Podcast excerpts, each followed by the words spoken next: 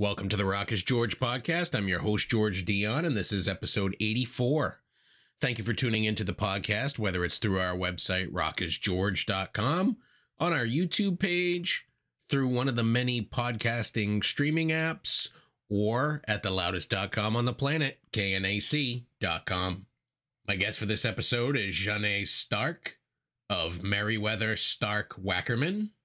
This is a new project that was sort of born out of an old project. Janne Stark had a band with Neil Merryweather called Merryweather Stark, and it morphed into this Merryweather Stark Wackerman. You're going to find out why during the interview. Their debut album, Cosmic Affect, came out on November 11th through Metalville Records. Unfortunately, Neil Merryweather passed away after a battle with cancer before the album's release. Janne is going to talk a bit about his friendship with Neil and recording music together. So here is Janne Stark of Merryweather Stark Wackerman. If I knew absolutely nothing about Merryweather Stark and Wackerman, how would you describe the band's music to me? 70s influenced blues based hard rock with some cool riffs. I'd say that's an accurate assessment of your album Cosmic Affect, which is ready to come out on November 11th through Metalville Records.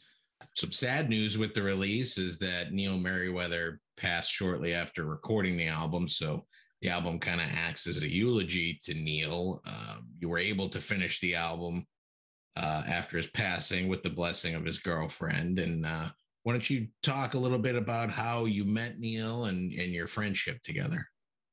It actually started when I, I was um, I, I, recorded a bunch of albums with a project called Mountain of Power, which is kind of my my tribute to the uh, more or less obscure '70s bands that I grew up with, like Captain Beyond, uh, Stray Dog, and uh, Baltimore, and, and, Neil was one of them.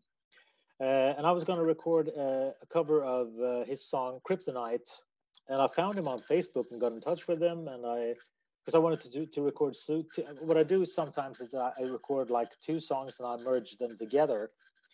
Uh, so I wanted to record Kryptonite and give it all you got, and I contacted Neil and asked him if it was okay that I did did that, and he said, "Yeah, sure, great." And I sent him a demo of the song, and he, he really liked it. And he said, well, if, if you need any help, just just to let me know uh, if you would need any vocals or anything." Uh, and I was also recording uh, covers of uh, Canadian guitar player Walter Rossi and his old band Charlie.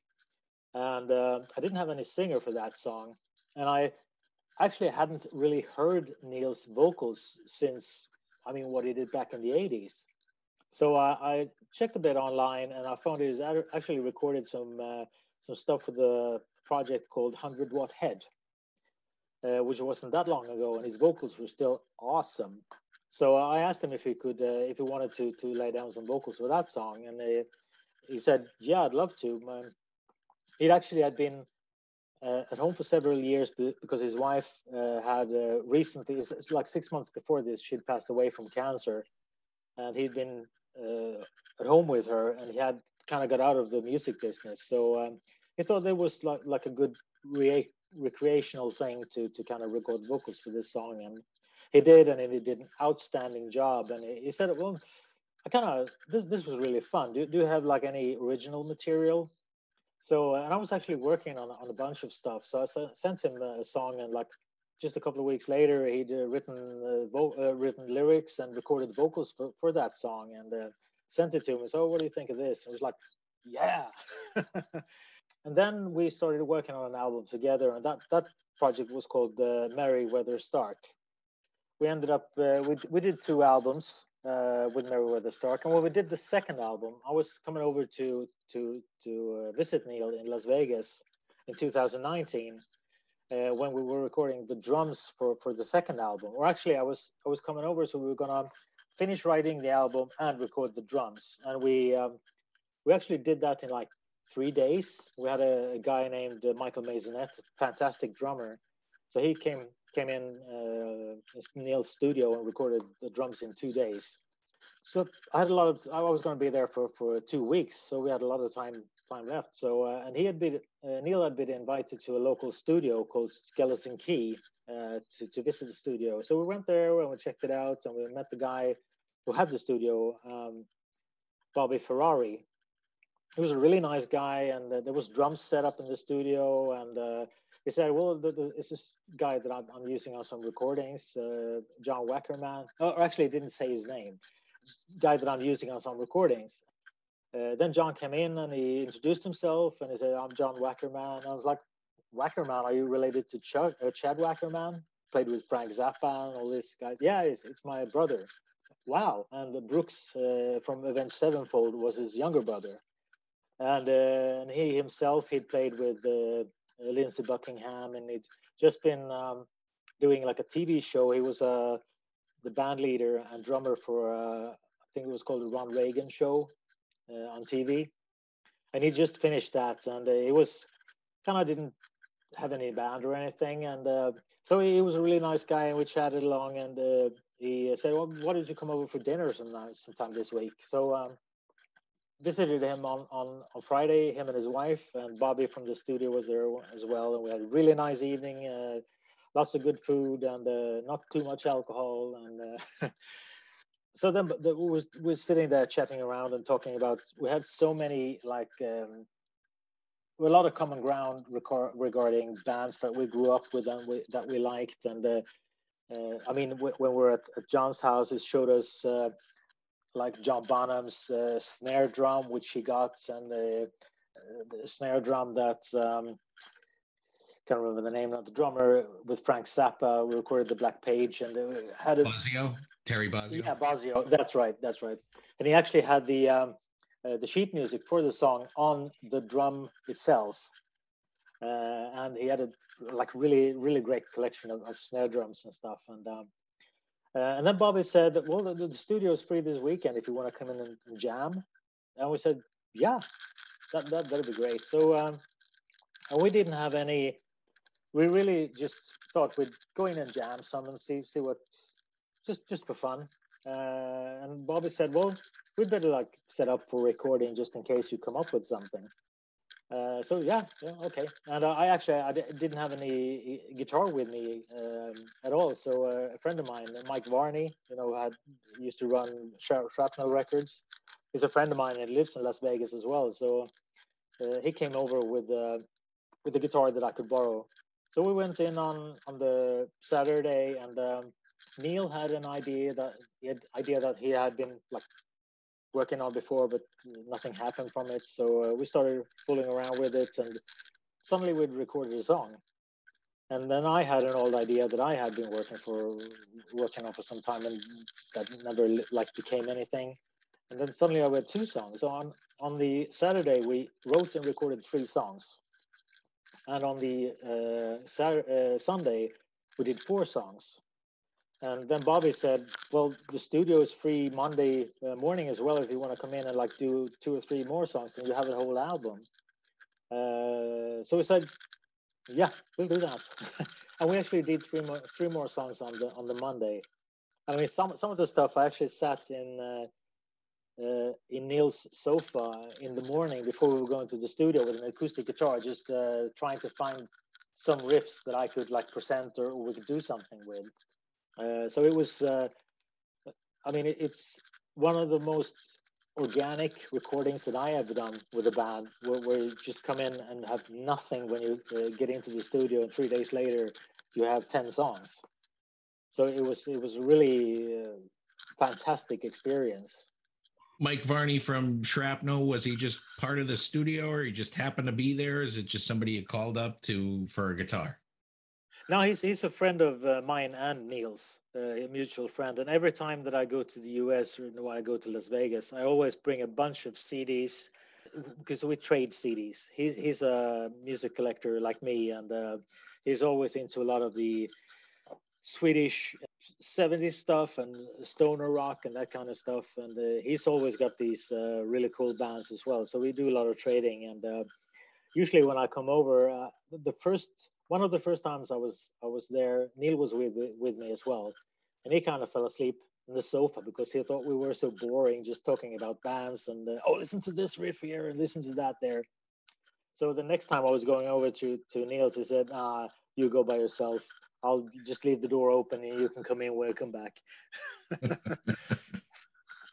Are you planning on releasing any uh, music videos for uh, the new album?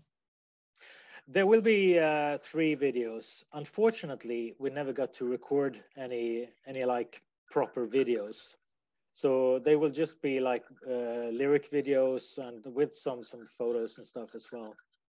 Since this wasn't really a planned album, uh, we didn't do any photo sessions or anything like that actually did record a video of one of the songs that we recorded, but I put my uh, my phone on a chair and I put it on record, and we started playing, and it fell over. So it's just like showing the roof, or actually our necks. I mean, when we recorded, we did we did the what we did there that weekend was kind of write the songs, and we got the drums all down. And I mean, was, there were no click tracks, nothing like that. So uh, the drums were what they were, and um, so I brought the recordings home with me, and I just uh, re-recorded some of the guitars, and I also recorded uh, because Neil uh, he recorded bass, but he didn't really like put his heart into it because he, was, he knew he was, he was going to re-record the bass after.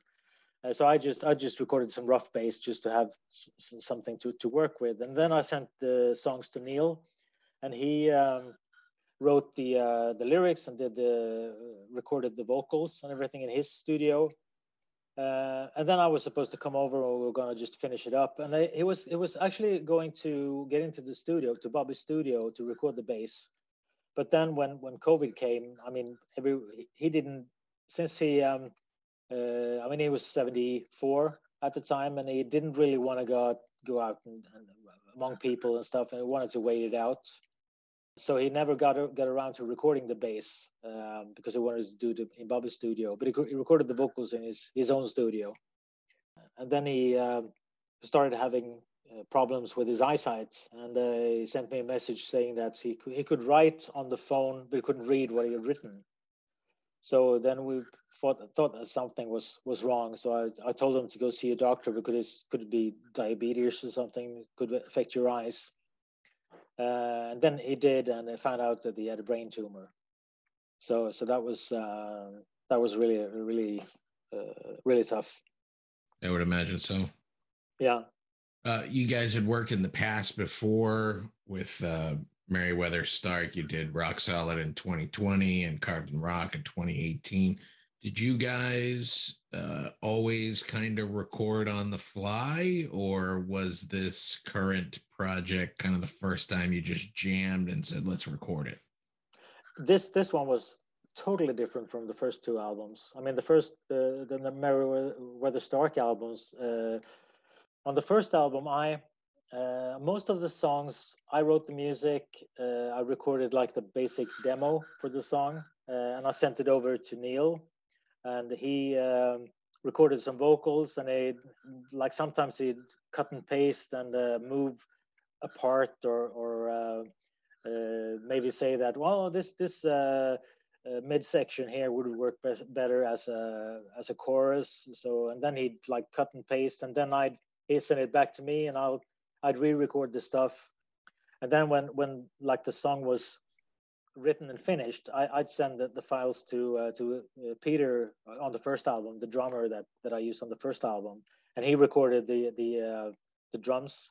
And then I got the stuff back, and I re-recorded some of the guitars to, fit better with his drums. So that was like the, I mean, like most of the albums are recorded these days, sending files back and forth. But I mean, this the Merryweather Stark Wackerman album that was uh, that was like we did back in the in the 70s and early 80s we just get in the studio together and you feed off each other and you kind of oh that was cool. Maybe we should do like this and then change around a bit and uh, record one version. Oh, i did a slightly mess up there and maybe you should do it again. And we did like i think we did like three or four takes of each each song. I mean that's that's really rare that you do that today. So so it was it was kind of kind of fun getting back to that feeling. Did you and Neil ever tour on the uh, the previous material? no, we didn't. Uh, we actually planned on trying to do it, but I mean, I'm over in Sweden and he was on, in Las Vegas, and uh, we talked about it, but um, uh, it never really got to that point. And I mean, I'm I'm also been been busy with with other bands and, and stuff over here. Uh, but uh, if we had found like a, a, booking agent or something that was would have been interested in working with the band, maybe something would have happened. And we talked about at least playing in, in Las Vegas, but uh, I mean, since both me and on the, on the first album, both, both me and the drummer were over here in Sweden. On the second album, we did talk about it, but I mean, we never really got around to it before all the shit hit the fans. So. you mentioned that you work with other Swedish bands, and that's kind of an understatement because you have a lot of projects. You're a very, very busy musician. Uh, I noticed one of the projects that you have is Bandolier Kings, and you recently released Volume Two, Time to Remember. This is sort of a tribute to Budgie, which wasn't a huge band over here in the U.S., but from what I understand overseas, they were kind of one of the bigger, more influential bands out uh, overseas. Yeah, I, I, would say I wouldn't say that they were big, but they were definitely influential. Uh, and they did tour tour quite a lot in, in Scandinavia and in in Europe. And I mean, they were around.